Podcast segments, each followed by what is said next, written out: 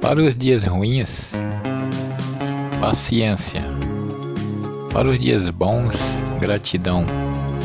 Para todos os dias, fé.